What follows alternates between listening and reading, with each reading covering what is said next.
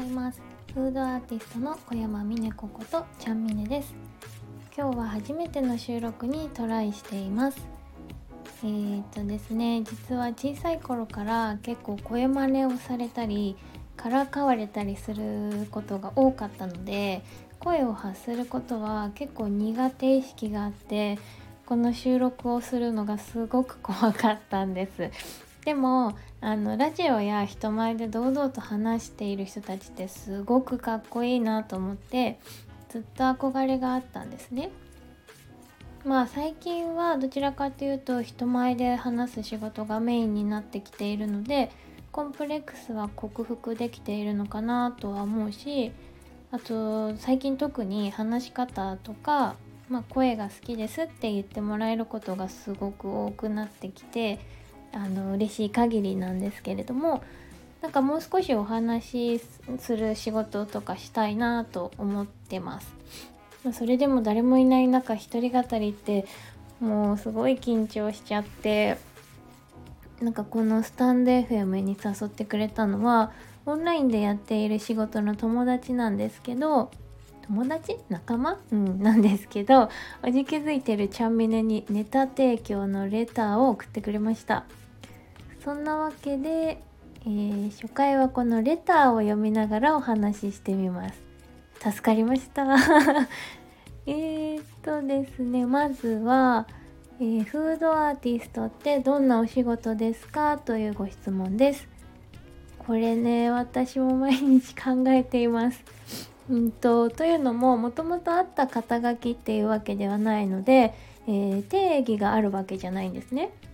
で例えばうんと一番主軸というかメインのお仕事としてはパーティーの主催者さんとかあの主役の方からテーマやコンセプトを聞いてそこから連想ゲームをするような感覚で、えー、コンセプトをじゃあ料理で表現するとどんな味とかどんな色っていう風にお料理を作っていったりとかあとはテーブルを自由にあの飾る飾り付けしたりします。お店を持っていないので基本的にはその場のキッチンをお借りしてお料理を作ってます。ケータリングと違うのはお客さんの目の前でカラフルなソースとかあとは食材を使ってライブペインティングみたいにあのテーブル一面にお料理を盛り付けていくっていうことですかね。私の料理見てドヤみたいなかっこよさはないので そういうキャラクターになりたかったけどできなかったのであの食材のルーツとかあの由来だったりその日の主役の方のコンセプトをあの代弁しながらちょっとあの代わりにプレゼンテーションをするみたいな感じでお料理の提供をしています。まあ、その代弁とかプレゼンテーションっていう感じなので基本的にはあの全く同じメニューというのはなくて一度限りなものを作ってます。場合によっては空間ごと自由にデコレーションさせてもらったりとか、まあ、どこにあの例えばアートを置くとかお花を置くとかそれは自分でやらざるをまあ、費用的に自分でやらざるを得ない時もあるしあの専門の人にちょっとこの辺お願いしたいですとかって言ってあのやってもらったりすることもありますし他にもまあお料理をお皿に盛り付けることもあるんですけど、まあ、それも全部コンセプト次第で、あのー、考えていきます。フードアートのそのフードアートってなんか普通に言ってるけど あのその料理の提供の仕方の目的っていうのはただなんか美味しいお料理を食べてほしいっとかっていうことではなくてその空間が、まあ、依頼をくれた人の求めているコミュニケーションが生まれる場にすることだなって考えているので、まあ、リラックスしてもらうためにあえてお客さんに盛り付けを手伝ってもらうこともあります。もしくは食べ方をしあの指定させてもらうこともあります。なんか逆にシーンとした狭い部屋で正座して緊張感を味わいながら食べてみてくださいみたいなちょっとなんか意地悪だなみたいな時もありましたま、それもあの料理以上にどっちかっていうと接客みたいな方に頭を使っているのかなと思います。だってねその味ってすごく曖昧じゃないですか。なんかちゃんと覚えてなくないですか？これ言うとこの人の料理あんまり美味しくないのかなって思われちゃいそうですけど、まあ、ちゃんと美味しいんですよ。私が作るお料理ちゃんと美味しいですよ。だけどそのよっぽどグルメな人はあの塩分が絶妙であの産地のなんちゃらは香ばしくて口に広がるハーモニーがとかなんかそういうの覚えてられるのかもしれませんが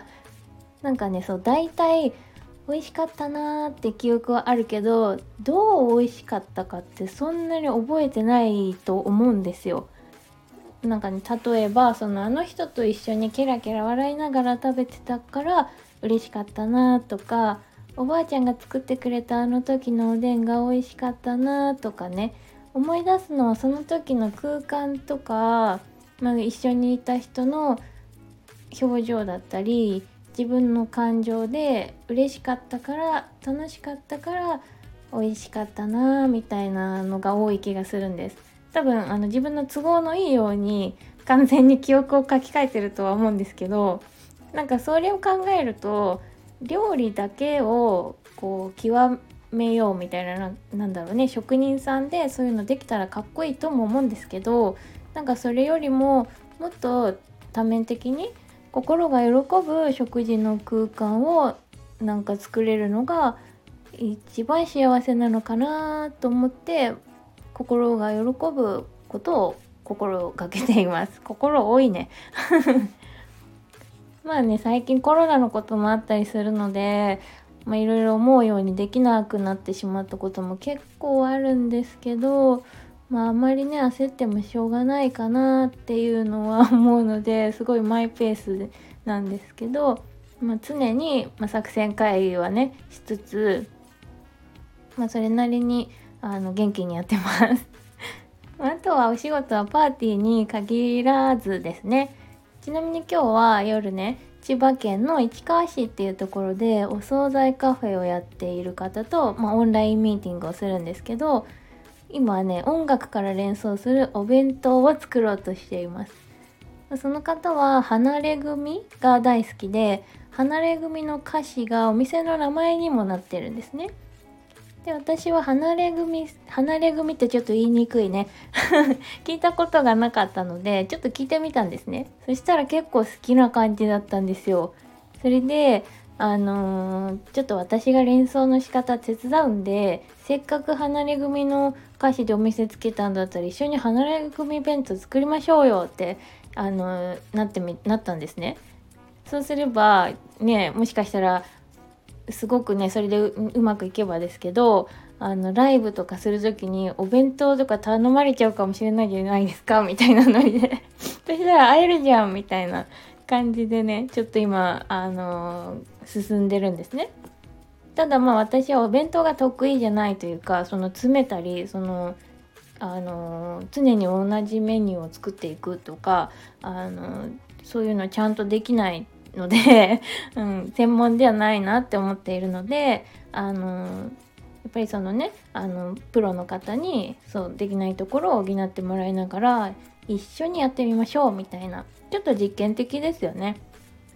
うんまあ、ちょっと楽しそうだなっていうので、まあ、今はこの件について、ま、やってます。そのうちあの一緒にゲストに入ってもらいながらこのラジオでもお話できたらなと思ってます。まあ、後で聞き返すとこのスタンド FM ってすごい頭の整理になりますしね。かなーって感じですよね。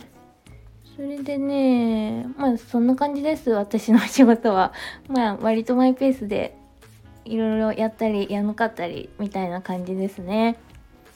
そして次の質問なんですけどえーとそれを仕事にしようと思ったきっかけはなんですがなんかすごい長くなっちゃいそうですね 強いて言うなら他にやりたいことがなかったっていうかうんすごい飽き性なんですよ。なのでなんか他に飽きないとできることがないっていうかね、うん、まあ、ただずっとお料理に関わる仕事に憧れてきたのでそれこそ多分幼稚園の時はケーキ屋さんになりたいって夢をなんかに書いてたし中学校の時とかも私パティシエになるみたいなのを思いっきりみんなに言ってすごい恥ずかしかったけどまあそんな感じだったんですね。で、まあ、それでずっと来ちゃったのでまあ、アルバイトとかも含めて飲食に関わる、まあ、思いつく限りの業態で働いてみたんですね。例えば高校生の時は宅配寿司でお寿司を握ってみたりとかあの都会に住む時は、まあ、都会の渋谷のカフェとか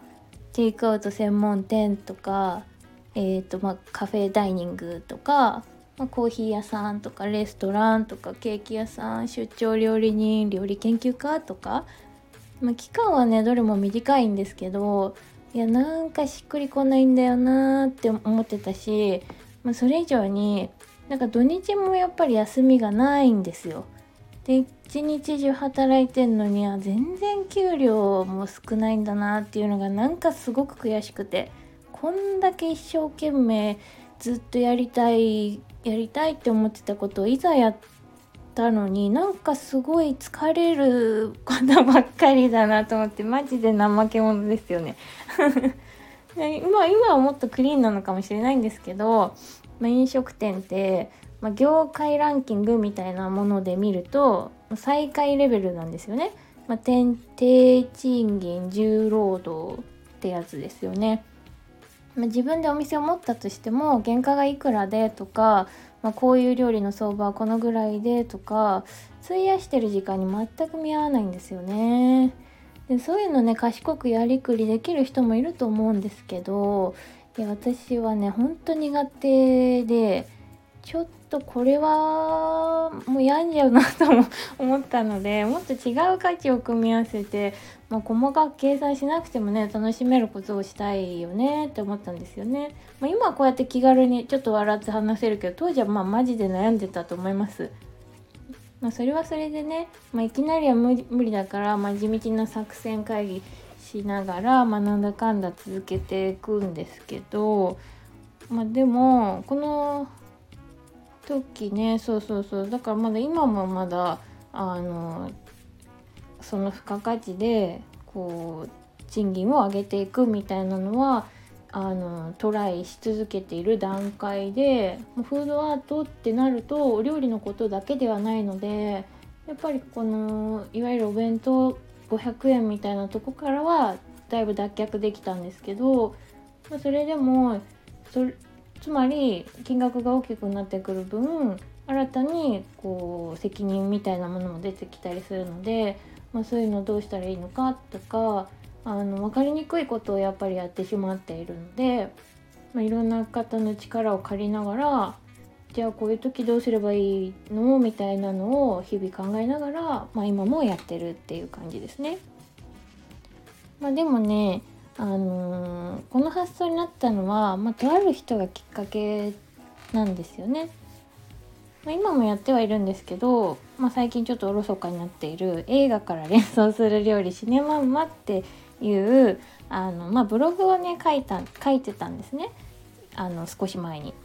で時々イベントをしながらコーヒー屋さんでバイトをしていました。当時は28歳でお店をお店を持つ方法とかって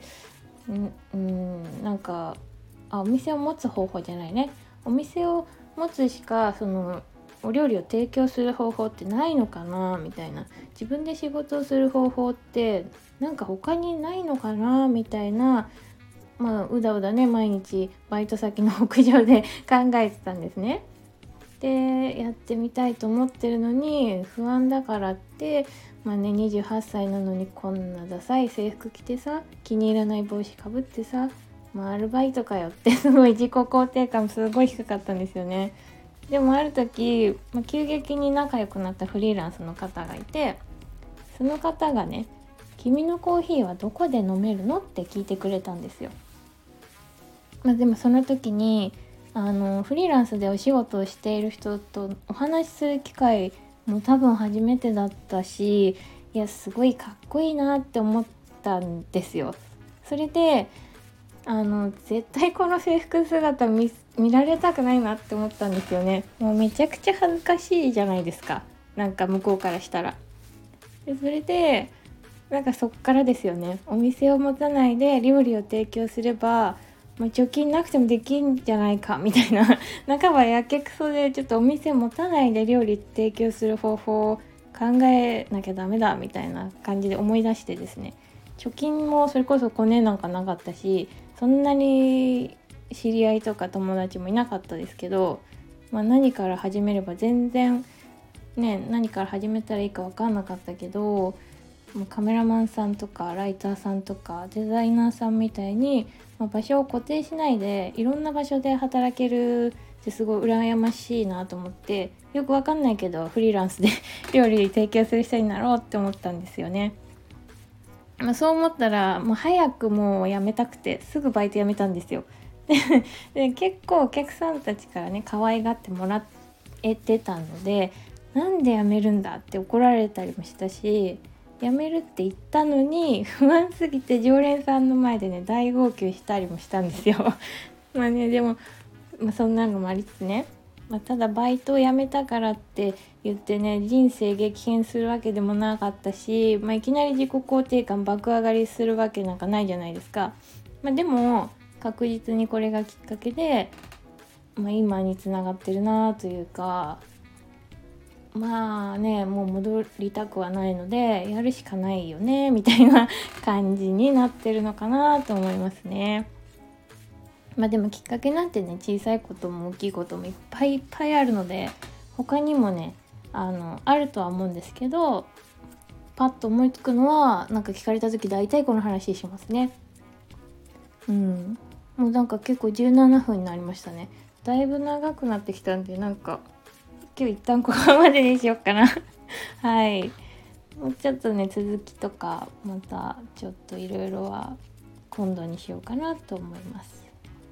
今後は時々こういう、うん、まじ真面目だったかわかんないですけど、まあ、自分としては真面目なお話もしつつ、まあ、例えばこう好きなポテトは箱の底の方でしなしなになってる地味なポテトなんですよとかっていうくだらないお話も できるといいなと思ってます。それではありがとうございました、えー、今日もいい一日にしましょうね。バイバーイ。